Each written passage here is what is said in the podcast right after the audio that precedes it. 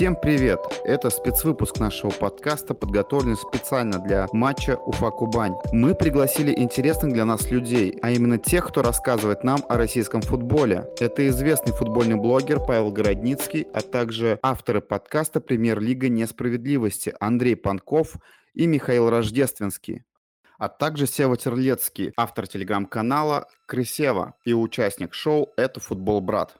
Ребятушки, всем привет, я Павел Городницкий. Заранее прошу прощения за немножечко простуженный голос. Меня попросили дать мнение по Уфе, и я его с радостью даю. Уфа для меня самобытнейший клуб, несмотря на то, что слегка мутноватый. Были там разные делишки, много слухов вокруг Уфы.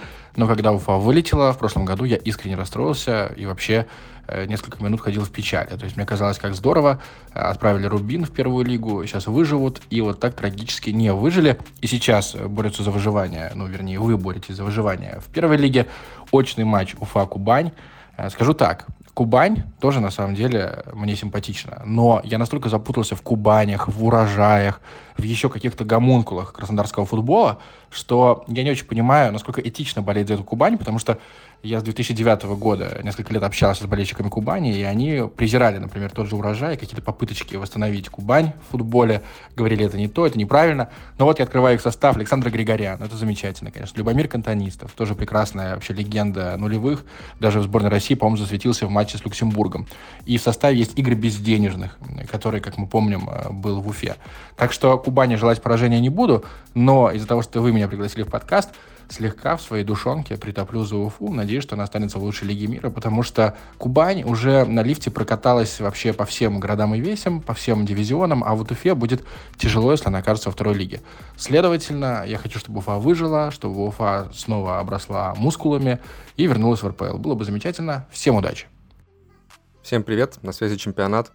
А, непростые времена для Уфы и Кубани, максимально запутанная ситуация перед решающим матчем. Обе команды не в лучшей форме, но Кубань не выиграл с начала апреля. У Уфы дела чуть получше, все-таки недавно была победа над КАМАЗом. А, теперь нужно ликвидировать отставание в 2 очка и спасаться от вылета, чего я Уфе и желаю. Кубань в РПЛ я, конечно, помню, но воспоминания в основном сомнительные. Слишком много мутных историй, каких-то интриг, плюс клуб по старинной схеме ликвидировали и переродили. В общем, вечная история для нашего футбола. Uh, Уфа была в РПЛ совсем недавно, и это было интересно. Постоянно отнимали очки у Спартака, uh, чем меня огорчали. Добрались до Еврокубков, но в итоге посыпались. Мне лично нравилось, как клуб добивался результата без огромных ресурсов. Стукалов, Газизов, все это было ярко и врезалось в память. В общем, Уфу терять не хочется, ни как потенциального участника РПЛ, ни как клуб в принципе. Знаю о финансовых проблемах и желаю их преодолеть. Ну а вам желаю подключиться к подкасту «Премьер-лиги несправедливости». Там мы с великим инсайдером Андреем Панковым обсуждаем наш драгоценный российский чемпионат честно, не следил за этим сезоном ФНЛ, только смотрел за верхушкой, знал только о том, что у Уфы все очень-очень плохо и грустно, и печально. И э, все пророчества Газизова о том, что клуб может исчезнуть, если вылетит из РПЛ, как будто бы сбываются просто не так быстро, как он анонсировал. Конечно, мне бы хотелось, чтобы Уфа осталась, потому что, ну, для меня это такой очень приятный клуб с точки зрения работы. Все время, что я работал, э, он был в РПЛ, и там всегда было много прикольных историй, персонажей, э, максимально открытое руководство. Мне было очень интересно с ними работать. При этом это, наверное, один из немногих э, стадионов, которые я не успел посетить в РПЛ. Боюсь, что если Уфа опустится еще ниже, то РПЛ мы ее долго не увидим, хотя и сейчас, если честно, надежд особо нет.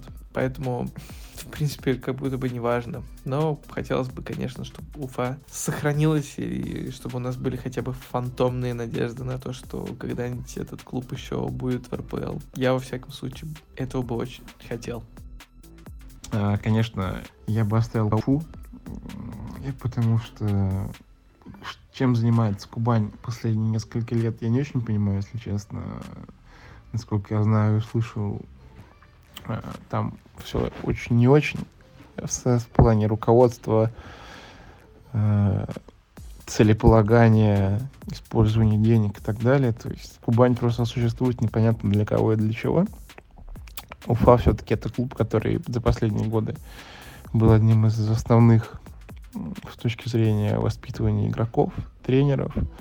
Э, оставил большой след в РПЛ, дал РПЛ много кадров принципе, славился своей качественной работой, поэтому сейчас очень тяжелые времена с точки зрения отсутствия, видимо, денег, отсутствия э, вообще какой-либо почти что поддержки.